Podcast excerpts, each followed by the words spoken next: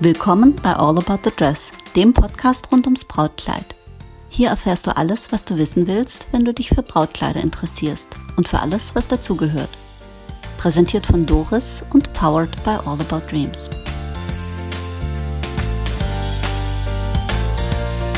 Willkommen zurück zu All About the Dress. Manche Kleider können die Welt verändern und ich möchte heute über ein Kleid sprechen, dessen Bedeutung für die englische Monarchie gar nicht zu unterschätzen ist. Nein, es geht nicht um das Brautkleid der Queen, dazu habe ich schon viel Spannendes erzählt in Episode 68. Aber schauen wir uns das mal an. Queen Elizabeth II. ist nicht als Kronprinzessin geboren worden, sie war vielmehr die Nichte des amtierenden Königs Edward VIII. Keiner konnte wissen, dass ausgerechnet dessen Hochzeit dafür sorgen würde, dass Elizabeth Kronprinzessin, ihr Vater König und sie später die Queen werden würde. Und das Ganze lag daran, dass eine gewisse Wallis Simpson dem König den Kopf verdrehte. Wer war diese Frau, die die englische Monarchie so sehr beeinflusst hat? Schon das Leben von Wallis Simpson beginnt mit einem Skandal. Die Eltern aus der Oberschicht in Baltimore müssen heiraten, da ihre Mutter schwanger ist. Bald stirbt ihr unheilbar kranker Vater. Ihre Mädchenjahre verbringt Wallace Warfield, wie sie hieß damals, mit der Suche nach einem geeigneten Gatten und heiratet tatsächlich mit 19 einen Offizier der Air Force, den Earl Winfried Spencer. Alkohol und Gewalt des Earls beenden die Ehe, die später, Jahre später geschieden wird. Sie heiratet wieder. Den vermögenden Erben einer englischen Schifffahrtslinie, Ernest Simpson. Es folgen der Umzug nach London und das ziemlich gezielte Verkehren in höheren Kreisen, wo Wallace Kronprinz Edward äh, kennenlernt, dessen Geliebte sie 1934 wird. Zwei Jahre drauf stirbt König äh, George V. und Edward wird König. Er will Wallace Simpson heiraten, aber Parlament und Premierminister verweigern die Zustimmung.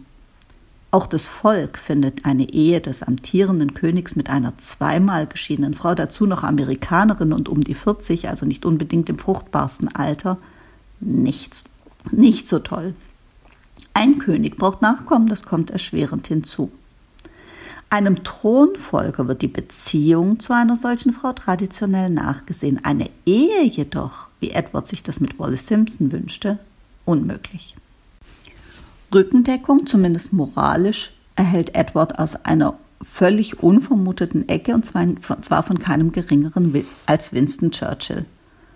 Warum sollte es dem König nicht erlaubt werden, seine Süße zu heiraten, soll er gefragt werden. Mit der Haltung war er aber vermutlich relativ alleine.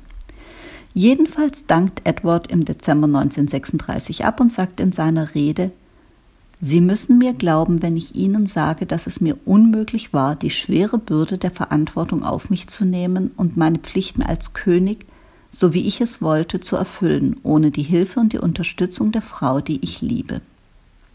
Jedenfalls steht Großbritannien erst einmal unter Schock, die Monarchie steckt plötzlich in einer ungeahnten Krise.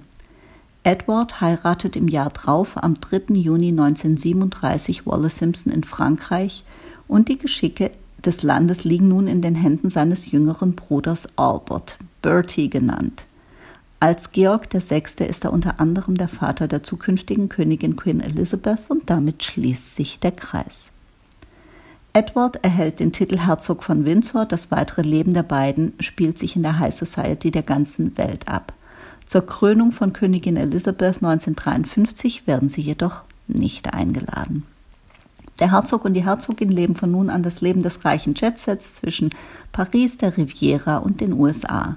Sie galten als das bestangezogene Ehepaar der Welt, überhäuften sich gegenseitig mit kostbarem Schmuck, der Jahre später bei Sotheby's versteigert wird und von dem Madonna einen Armreif versteigert.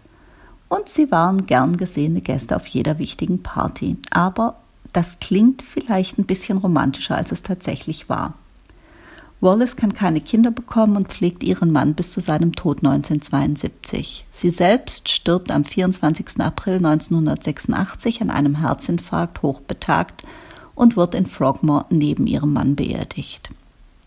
Bevor ich mich mit der Person beschäftigt hatte, hatte ich die Wahrnehmung, dass das eine ganz romantische Geschichte ist. Kronprinz lernt geschiedene Amerikanerinnen kennen, beide gegen den Rest der Welt. Die Liebe siegt über Politik und royale Verpflichtungen. Aber leider war das nicht ganz so. Ein paar Punkte sind sehr unromantisch und Gerüchte über Wallace Simpson, ihre angeblichen Neigungen und Liebhaber sind zum Teil wirklich, wirklich unappetitlich. Ein Urteil steht uns jedoch nicht zu und die Beweisführung dürfte auch schwierig sein. Vieles davon sind vermutlich Spekulationen, soweit meine Spekulation über die Spekulation. Eins steht fest, Wallace Simpson muss eine charismatische Frau gewesen sein, zumindest offensichtlich und auch nachgewiesen ist, dass sie viele Jahre an ihrem Aufstieg in bessere Kreise gearbeitet hat. Wenn man Zeitzeugen wie der Privatsekretärin des Paares und einigen anderen Quellen glauben möchte, war das Leben nicht so glücklich und erfüllt, wie man es sich nach diesem Weg und dem vermeintlichen Sieg über Verpflichtungen und die Monarchie vielleicht vorstellen mag. Die Sehnsucht nach dem Aufgegebenen, das Zerwürfnis mit der Familie, der Verlust des Opfers, das scheint lebenslang über diesem Paar geschwebt zu haben. So, und jetzt zu dem Kleid.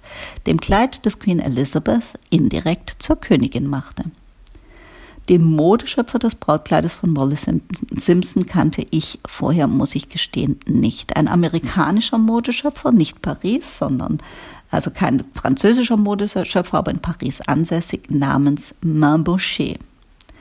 Als Sohn wohlhabender Eltern wurde Main Rousseau Boucher 1890 in Chicago geboren. Während seines Kunststudiums und Musik- und Gesangsstudiums in München und Paris verdiente er sein Geld unter anderem mit Modeskizzen. Also coole Kombination eigentlich, der singt und malt. Im Ersten Weltkrieg war er als Sanitäter in Paris stationiert und da blieb er wohl auch hängen. Der gründete, obwohl er nie eine Schneiderlehre absolviert hatte, in Paris 1929 sein Modehaus, übrigens dort, wo heute das Crazy Horse sein Zuhause hat. Die Kunden waren Ladies der amerikanischen Upper Class, die in Paris lebten und internationale Bekanntheit bekam Boucher 1937 als US-Amerikanerin Wallace Simpson zur Hochzeit mit Edward VIII. ihr Hochzeitskleid von ihm, also unter dem Namen Main Boucher, fertigen ließ. So und jetzt zu dem Kleid. Zunächst zur Farbe. Für die dritte Hochzeit war es nicht weiß und auch nicht ivory. Das Kleid, die Jacke und die Schuhe und auch die Handschuhe waren in einem Farbton gefärbt, der in den Quellen als Wallis Blue, einem passenden Graublau, äh, einem blassen Graublau, passend zur Augenfarbe der Braut bezeichnet wird. Marboucher hatte charakteristische Markenzeichen, ein perfekter Schnitt und die Liebe zum Detail. Und das war hier perfekt und in Vollkommenheit umgesetzt. Über seine Kundis, Kundin Wallace Simpson sagte er, sie hat eine fantastische Figur, weil sie nicht mager ist. Naja, das kann man so sehen oder anders. Ich finde sie schon mager, also mehr mager als schlank, aber das ist eine persönliche Ansicht. Das aus Seidenkrepp schräg geschnittene Kleid betont jedenfalls die schmale Gestalt der Braut, wie auch die Jacke mit eingearbeitetem Korsett. Eine Jacke mit eingearbeitetem Korsett ist natürlich schon cool.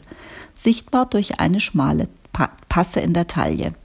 Die leicht angekrausten Ärmel umspielen die angeblich muskulösen Oberarme, äh, definierten Oberarme würde man heute sagen. Die Kombination war vom Stil her minimalistisch, schlicht, symmetrisch mit schönen, wertvollen Details. Ah, das begeistert mich ja schon. Bogenförmige Nähte, kleine bezogene Knöpfe, Knöpfe mit feinen Schlingen, ein typisches Element von Marbochers Entwürfe. Die Knöpfe liebe ich auch und die sieht man auch hin und wieder bei Brautkleidern. Ich habe ein Label in meinem Laden und der Kollektion, das diese Schlingenknöpfe ebenso mag wie ich und sie gern verwendet. Ungewöhnliches Detail des Kleides, eine gewellte Zickzacknaht am rückwärtigen Kleiderausschnitt in Kontrastfarbe, aber verdeckt. Das Detail kannte nur der Designer und die Braut, wie auch die Bedeutung, die Naht soll eine heilende Wunde symbolisieren. Ganz schlichte Pumps, speziell geformte Handschuhe mit der Möglichkeit, den Ehering zu tragen und einen besonderen Kopfschmuck. Ein Strohkranz mit Tüll verziert und mit blauen Haaren und Federn abgerundet. Ob das ein Zufall war, dass das ein bisschen wie ein Heiligenschein gewirkt hat, bei Wallace Simpson sind Zufälle vermutlich eher unwahrscheinlich. Insgesamt ein auf den ersten Blick etwas unspektakuläres, aber stilvolles, feines Kleid und Outfit. Verhältnismäßig unspektakulär für ein Kleid, das die Monarchie sozusagen ins Wackeln gebracht hat. Allerdings, Wallace Simpson war eine Frau mit einem Gespür für Wahrnehmung und Situationen. Sie wusste, dass ihr Brautkleid Aufmerksamkeit erregen würde. Nur wenige Wochen vor der Hochzeit berichtete die Zeitschrift Life dass das Interesse für das Brautkleid von Wallace Simpson erheblich höher war als das Interesse für die Kleider der neuen englischen Königin. Also nicht Elizabeth II., sondern Königin Elizabeth, die Frau von Georg, dem König, also die Schwägerin von Wallace Simpson, die Schwägerin des ähm, von Edward, der Frau des Bruders ihres Mannes. So, das ist jetzt einigermaßen verwirrend. Also die Mutter von Elizabeth. Deren Kleider haben tatsächlich weniger Aufmerksamkeit erregt als das, was Wallace Simpson zu tragen pflegte. Kleiner Fun Fact: Für eine zweite Hochzeit erschien dieser Stil wohl sehr angemessen, als die geschiedene Nancy Sheville vor über zehn Jahren Paul McCartney geheiratet hat trug sie ein Kostüm, das von Schnitt der Jacke und den Details auffällig an das Kleid von Wallace Simpson erinnerte und vielleicht, vermutlich oder auch offensichtlich davon inspiriert sein war. Äh, es war. Über der Brust aufspringende Fältchen, leicht angekrauste Ärmel, eine Manschette bezogene Knöpfe als Verschluss der Jacke und an den Manschetten der Ärmel. Also das sieht so ähnlich aus. Vergleicht mal die Bilder, da, das ist äh, kein Zufall. Es soll unbestätigten Berichten zufolge von ihrer jetzigen Stieftochter Stella McCartney entworfen worden sein, würde sich anbieten, aber da gibt es unterschiedliche Quellen. Fakt ist, die Ähnlichkeit mit dem Kleid von Wallace Simpson ist auffällig und ich finde es cool. So, und jetzt wissen wir die Story um das unspektakuläre, gleichwohl handwerklich aufwendige Kleid, das die Monarchie in England umgekrempelt, und eine kleine Prinzessin, mit der keiner gerechnet hätte, zur geschätzten und dienstältesten Königin der Welt gemacht hat.